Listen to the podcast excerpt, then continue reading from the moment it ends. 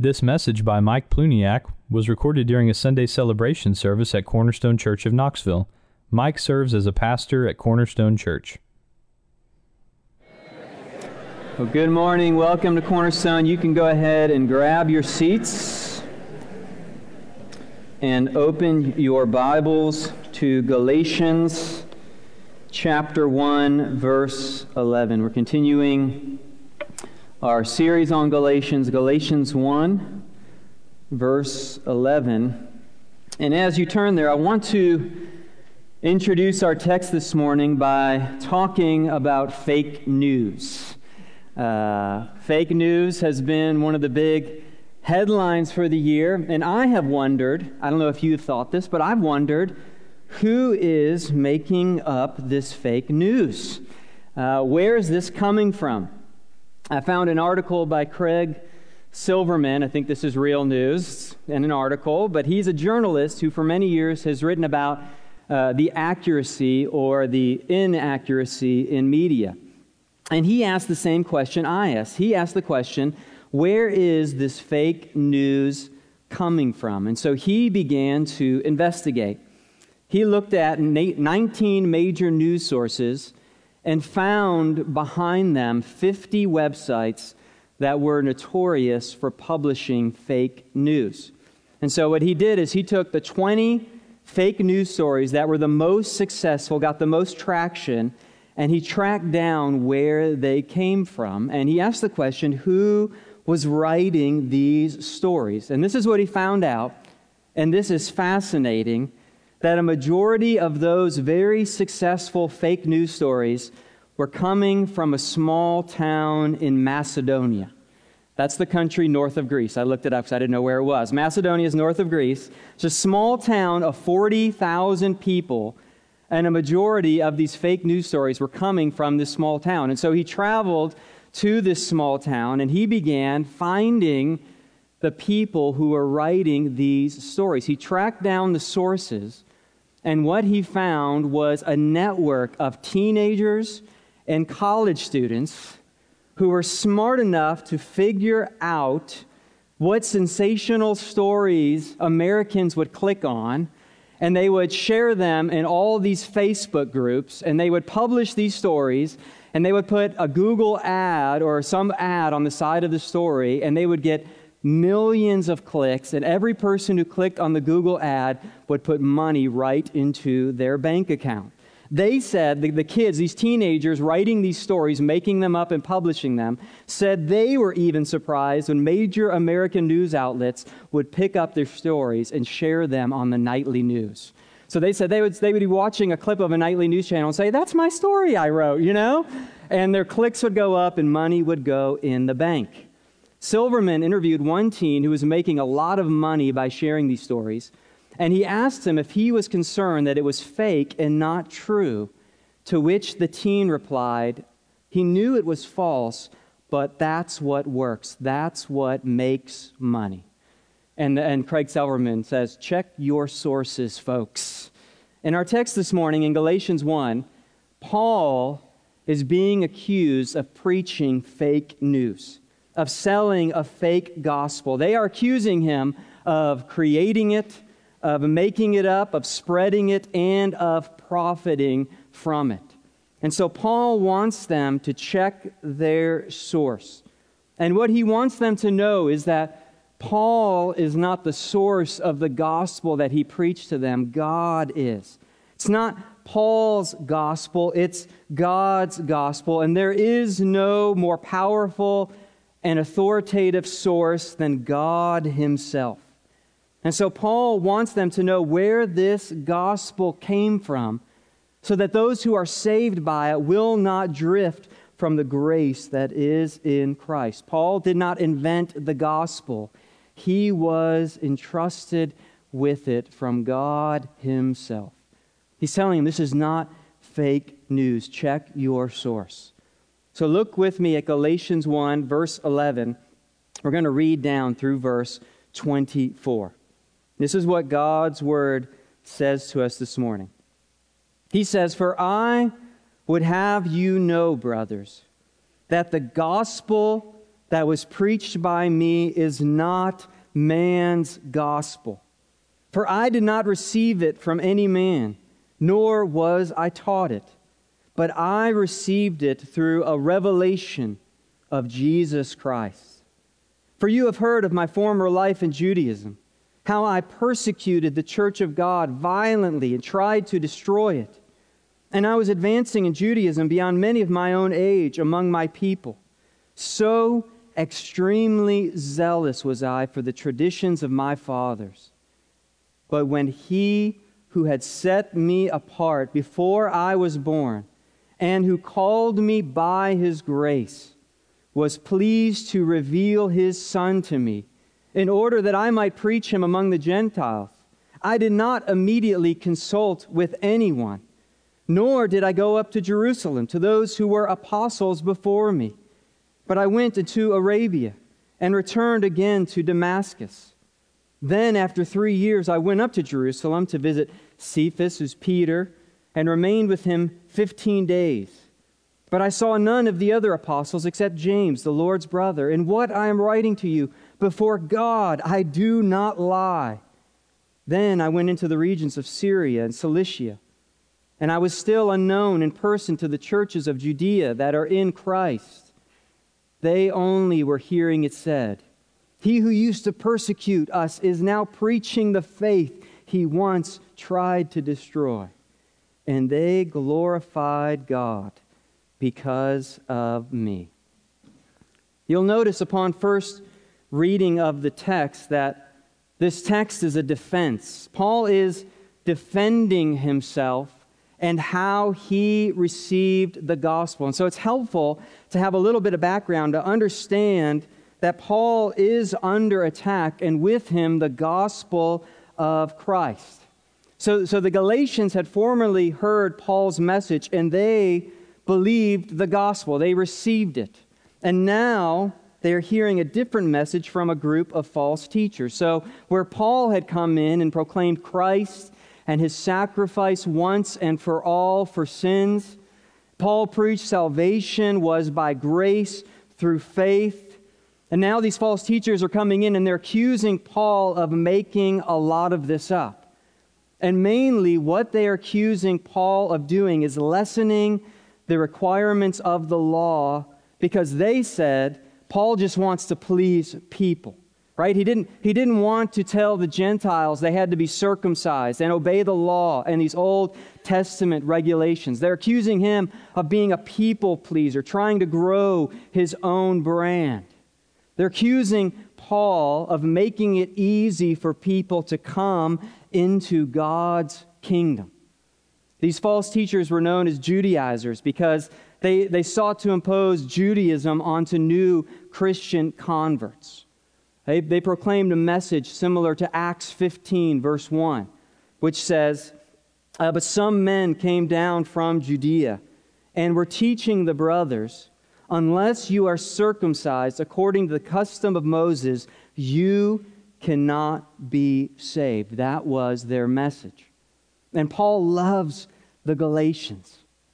And so he defends himself and how he received the gospel because of his concern for them because it's not just Paul that's under attack. It's not just that Paul cares about himself, but because the gospel is at stake. They are attacking salvation by grace through faith. And so Paul has to defend how he received the gospel. So the first thing he wants them to know, point number one, is, is it's God's gospel.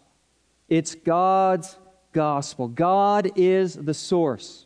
You can investigate it, trace it back, and you will find God at the source. Look down with me at verse 11. This is his point. This is his main point. I would have you know, brothers, that the gospel that was preached by me is not man's gospel. This seems to be one of the main reasons Paul wrote this letter to the churches in Galatia. Look, look back at verse 1. He begins with this. Even Paul, he says, an apostle, not from men nor through man, but through Jesus Christ and God the Father. It's not because of any man, because anything any man taught him, any person said to him. It's from God and through Jesus Christ. And so he answers the question where did Paul get the gospel? Look at verse 12. He wants them to know I did not receive it from any man. Okay, I wasn't called by man, nor through man. I didn't receive it from any man, nor was I taught it by any man, but I received it through a revelation of Jesus Christ. Paul received this gospel from a direct revelation of Christ. If you go back and read Acts chapter 9, which is Paul's conversion story on the road to Damascus, you might notice that, that Jesus doesn't preach the gospel to Paul. Okay, we know the gospel is the good news of Jesus' life, death, and resurrection to save sinners like us. Jesus doesn't preach the gospel to Paul, he appears to Paul in his glory. And Paul, when he sees the shining light and he sees the glory of God, he asks the, the, the, the voice that he hears in this light. He says, Who are you, Lord? To which he hears the reply, I am Jesus. Okay, so how, how did Paul get the gospel that salvation is by grace through faith alone, in Christ alone? Presumably, Paul had heard some of the facts about Jesus of Nazareth before his conversion, but he rejected them because they sounded like blasphemy. So Paul had heard of the crucifixion. Okay? In fact, Paul probably was in Jerusalem for the Passover when Jesus was crucified. He knew Jesus of Nazareth had been crucified. Being a student of the Pharisees, Paul probably knew about the trial of Jesus, about his condemnation by the Jews for his claim to be God. He had heard the rumblings of the resurrection, that these disciples of the crucified Jesus were, were growing in number in Jerusalem and beyond. And they're making this claim that he who was crucified is now alive and was with God. And it angered Paul to hear these reports. None of these things were hidden from Paul. He knew the facts of the gospel, but they were a stumbling block to him. You might remember where Paul writes in 1 Corinthians 1. He says, For Jews demand signs and Greeks seek wisdom, but we preach Christ crucified, a stumbling block to Jews and folly to Gentiles. It appears that Paul was one who stumbled over it himself just simply couldn't believe that God would send a crucified Messiah. He stumbled over the cross. He didn't believe. He didn't he heard all these facts, but he did not believe them until Jesus appeared to him and he asked, "Who is this Lord? Who has this glory?" And Jesus says, "I am Jesus." And then Paul knew it was all true. He thought the gospel was blasphemy, but when he beheld Christ in his glory, he knew it was true. He knew the details of the gospel, but he needed a revelation of Jesus to believe. And once he knew that Jesus was God in his glory, it all came together for him. I mean, look at the, the first thing Paul begins to tell people as soon as he becomes a Christian. This is in Acts 9, the second half of verse 19 and 20. It says, For some days he was with the disciples at Damascus, gets converted, goes into Damascus, and immediately he proclaimed Jesus in the synagogues, saying, He is the Son of God. That's what, that's what Paul knew. You can almost hear him saying, He, he is the Son of God. He, he is the Lord. He is God. I thought he wasn't. I thought it was blasphemy. I thought it was a lie, but he is the Son of God.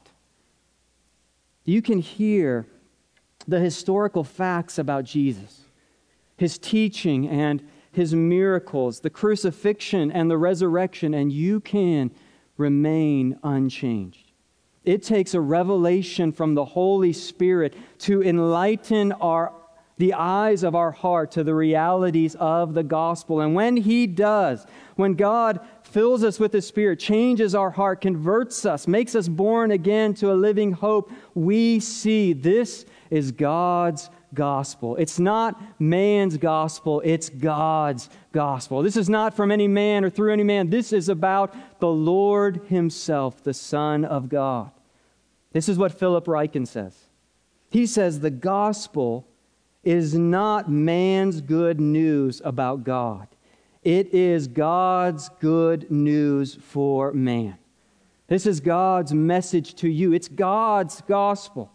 Many people read the Bible or they try to read the Bible and receive it as man's word. But to receive it as God's word is supernatural and it's a miracle of God's sovereign grace. When He opens our eyes to behold Jesus in His glory, we hear His word as being from God. It goes from our Bibles being about God to our Bibles being a word from God. We open our Bibles, it goes from us saying, you know, I want to hear what this person says about God to I want to hear what God has to say to me this morning.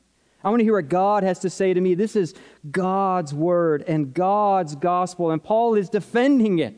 This is not man's gospel, it is God's. It belongs to Him, it's His message to us, and we need supernatural power to receive it. Jonathan Edwards, who was a, a, he was a product of the Reformation we've been talking about, he was the son of a pastor and was taught the gospel from birth. Uh, he doesn't remember a time where he didn't hear the gospel. He grew up hearing the truth about Jesus, but he also lived in great dread of God. He said he really didn't want to know God. He was afraid of God. He had heard of God's sovereignty, and, and it made him fearful of God, even though he knew the facts of the gospel. He recounts reading the scriptures one day and coming to 1 Timothy 1:17, which says to the king of the ages, immortal, invisible, the only God, be honor and glory forever and ever. Amen. And this is what Jonathan Edwards said happened to him as he read this text. He said, As I read the words, there came into my soul and was, as it were, diffused through it a sense of the glory of the divine being. A new sense, quite different from anything I ever experienced before. Never any words of Scripture seemed to me as these words did. I thought with myself, how excellent a being that was, and how happy I should be if I might enjoy that God and be wrapped up to him in heaven and be, as it were, swallowed up in him forever. I kept saying and, as it were, singing over these words of Scripture to myself and went to pray to God that I might enjoy him and prayed in a manner quite different from what I used to do with a new sort of affection. He was born again. The Holy Spirit revealed the truth to him. He got it. There is revelation from God's Word. This, this is God's message to us of how we can know Him and be reconciled to Him and born again. It is God's gospel. And the Judaizers do not have the right to change it or to add to it. This is God's word, God's message. And Paul defends it. Uh, recently, I'm, I'm rereading a book I read many years ago, Graham Goldsworthy book, uh, Gospel and Kingdom. It's, it's a wonderful book. And one of the points he makes is how often we read the scriptures and we make it all about us, what we, what we must do for God. And he tells the story of a children's pastor sharing the story of David and Goliath and how this pastor gets these guys to dress up and act out this story. And so he talks about the children's pastor reads the story of David and Goliath, and then he gets this really big, ugly guy in the church, you know, to come out, and he's in this armor and he's got this breastplate. And he said that across his chest he had these pieces of cardboard. And one by one, as the pastor is talking, the guy would rip off these pieces of cardboard, and they were all these sins that children would wrestle with. So one was lying, and one was stealing, and one was being disrespectful. And the pastor said, These are all the Goliaths in your life that you have to overcome. And then he had this young, strapping young man dressed like David, and he came out with a sling, and he had five stones. And on these five stones, the pastor said he had these words of obedience and service, Bible reading, prayer, and fellowship. And he would sling the stones at Goliath, and it would destroy one of these sins. And you may be thinking, that's pretty creative. Why don't you guys do stuff like that? That's great. Like, have people come up, act it out, you know. That sounds pretty great. The point is not of that story how we overcome our Goliaths by obeying God. The point is not David at all. It's not his courage or his action, it's his trust in God. The point is that God will use his anointed king to deliver his people. We're not David in the story. We're the Israelites over there cowering and hiding and fearful because we can do nothing to save ourselves. And God chooses a king and sends him to deliver us and rescue us. That's the point of the story. God's message to us is primarily what we, what we must do for him, but it's what he has already done for us in Christ. It's God's gospel. And when Paul heard Jesus, he got it. He realized this is true. God sent a Messiah himself. He entered into the flesh and he died for my sins. It's not about obeying the law, it's not by works or keeping the law, it's through Christ. It's through His sacrifice that we are forgiven. It's by His blood that we are healed. It's His righteousness that makes us right with God, not my own. I've been striving this whole time and doing all these things, but He's done it for me already in Christ.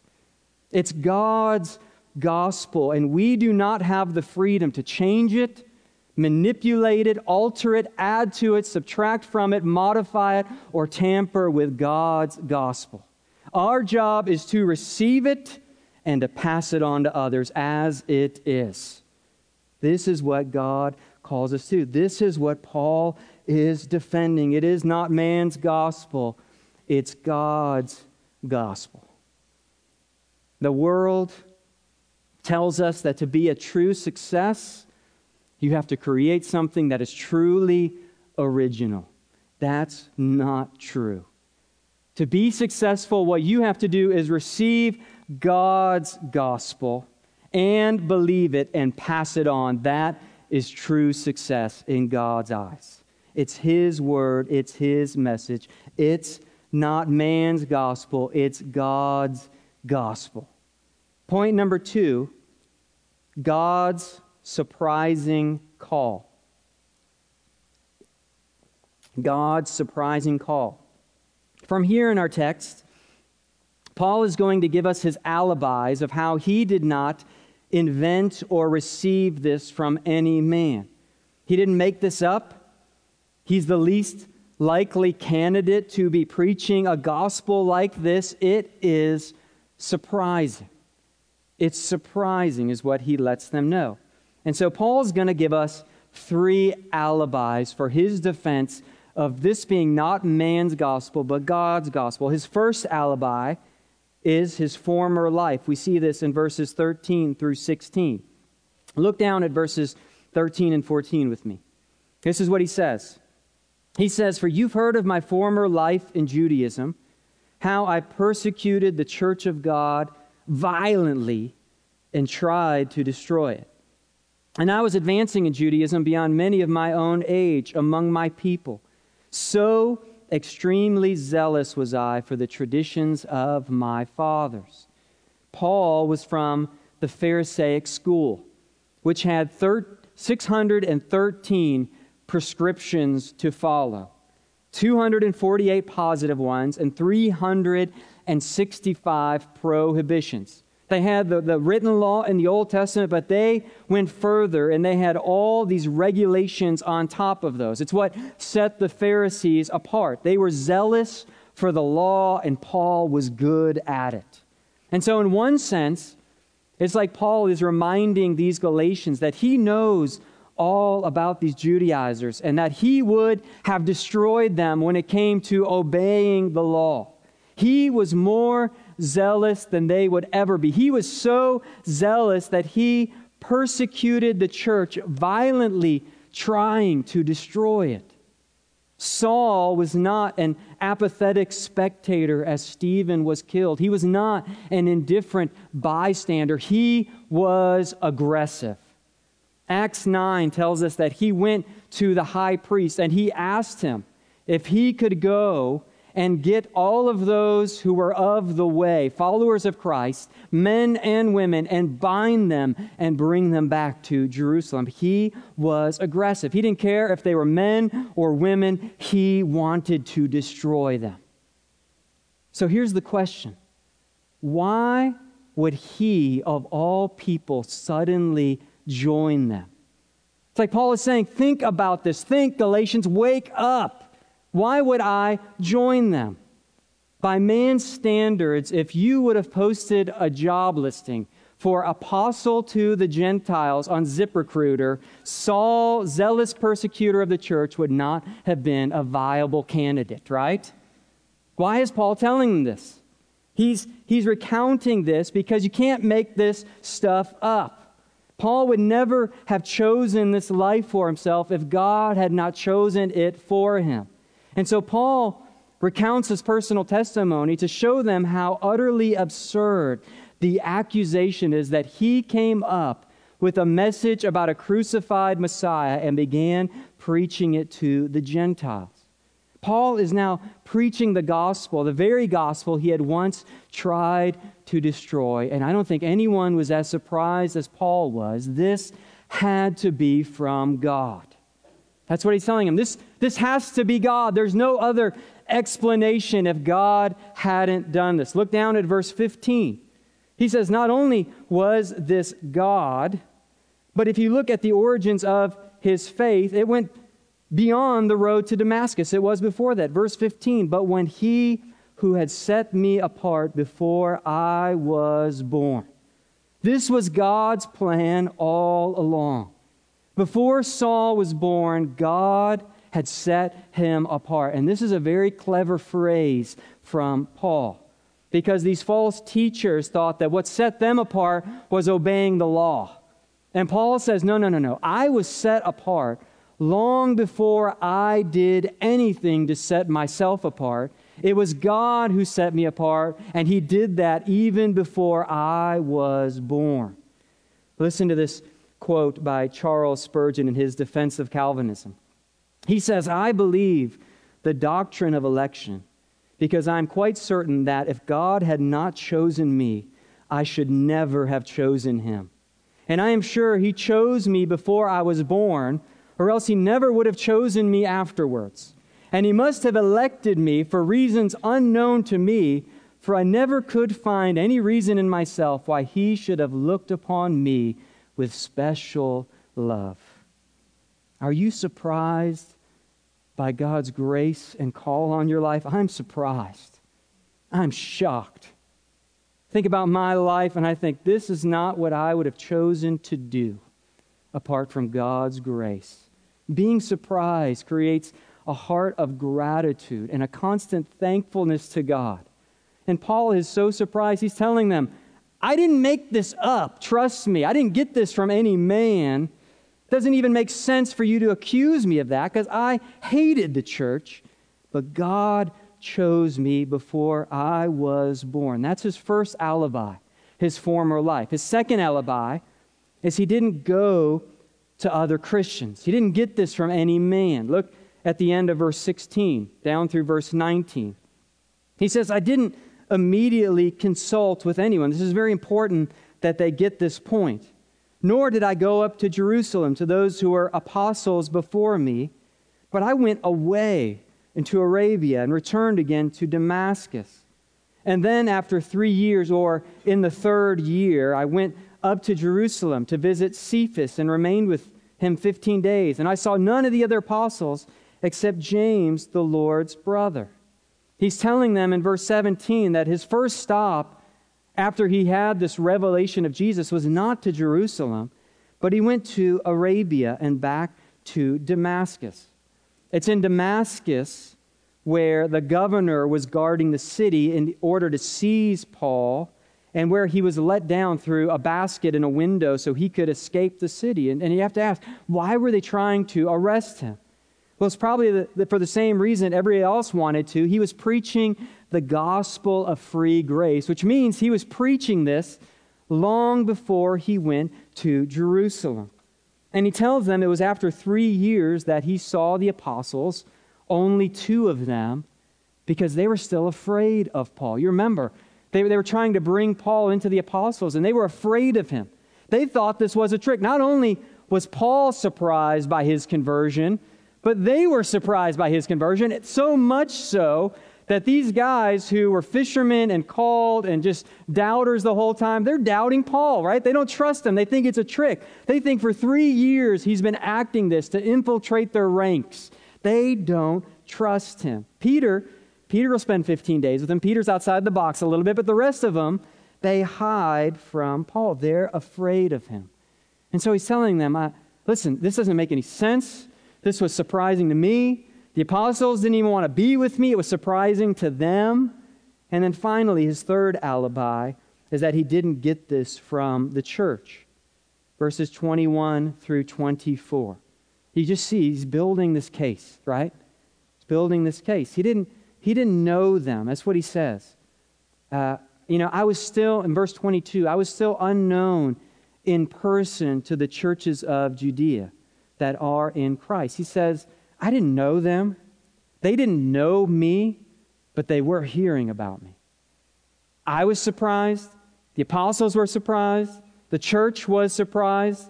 And what they were saying in verse 23, they were hearing this report that he who used to persecute us is now preaching the faith he once tried to destroy.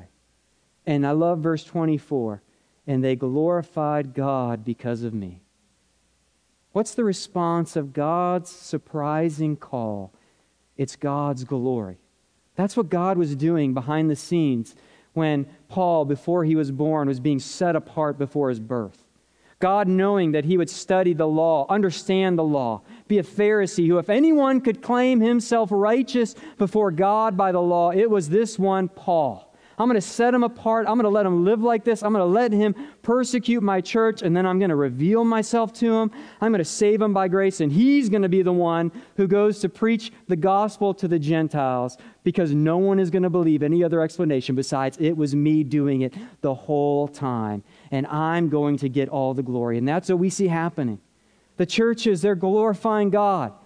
They're going, is there an explanation for this besides God is amazing and glorious and merciful and powerful, and no one is beyond his reach? The one who hated us the most is now preaching faith to us. Glory be to God. All of this, the gospel, the revelation, God revealing his son to Paul, the surprising call on Paul's life, it's all meant to glorify God. It's God's gospel for God's glory, not for man's boasting. It's not man's gospel, it's God's gospel. Religions that human beings invent always end up glorifying human beings. You ever notice that? They always end up glorifying human beings some law to keep where we can boast in our performance, some ritual to perform that we can put our hope in, some state of consciousness to achieve, some pillars to perform that make us think we can earn our way to God and overcome our sin. It's all meant to boast in ourselves. Christianity is different. It's about what God has done for us in Christ. It gives God all the glory because it leaves no room for human boasting. Our boast is in Jesus Christ and Him crucified, and there is no other explanation. It doesn't teach us that we can earn our way to heaven. It teaches us that God has come down to earth to us to save us. And so Paul wants them to know listen, this is not man's gospel. You cannot boast in what you've done. You cannot earn your way to heaven. This is God's gospel. It is surprising. It is glorious. It is for His glory. Wake up, Galatians. These teachers are deceiving you. This is not man's gospel, it's God's gospel. Wake up. Do not desert this gospel because it's God's. This is God's word to us. So, all of this, these alibis, this defense, is because Paul wants them to be confident in the gospel. It's from God, it's true, it's not fake news, it is real. And just one point of application as I prayed and studied this text this week, and it's so encouraging those prophetic words. I feel like the Holy Spirit was already saying this to us this morning, but have confidence in God's gospel beyond a shadow of a doubt. Listen, for those who doubt, which, which honestly is probably all of us at various times in our life, we're all tempted to doubt at times. We all have these questions Is this real? Did God really say this? Has God really done this? Have I really been changed? Still have this sin. I wrestle with this again. Am I really born again? There's these moments we have where doubt enter in, and we constantly need to be reminded that God can be trusted. That God is trustworthy. When we are prone to doubt, we need to rehearse the gospel again and again. The value of doubt is that if our doubt is answered, it strengthens our faith we end up knowing God deeper. So don't just sit there in doubt or let it dictate your life. Let it drive you to answers.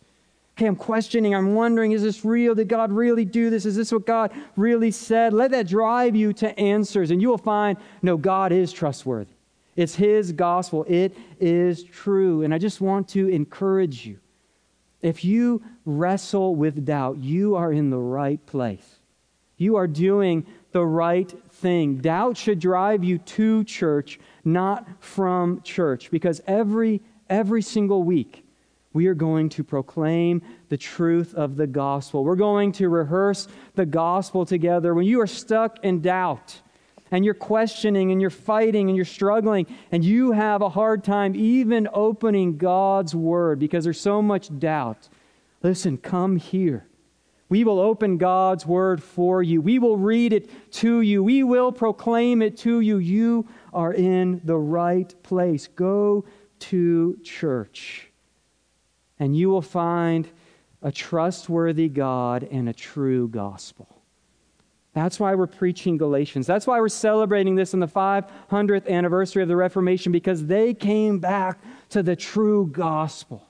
No more works, no adding these works and these indulgences and these things onto our faith. Let's go back to what God says. It's God's gospel. Let's believe it and receive it and let it stir our hearts. Let's proclaim it to each other. Let it stir our faith. Let it build us up. We're tempted to doubt. And when we are, we must come back to God's gospel and let it build our faith and remind us it's not what we do for God it's what God has already done for us in Christ. Amen. Amen. Let's pray. Well, Father, I thank you for I thank you for preserving this gospel through your word. As I think back about church history, so many men and women who fought the good fight of faith. So this morning we could open your word and hear good news from you to us. And so I pray for those who came in this morning wrestling with doubt, wrestling to trust you and your sovereignty and your goodness and your promises.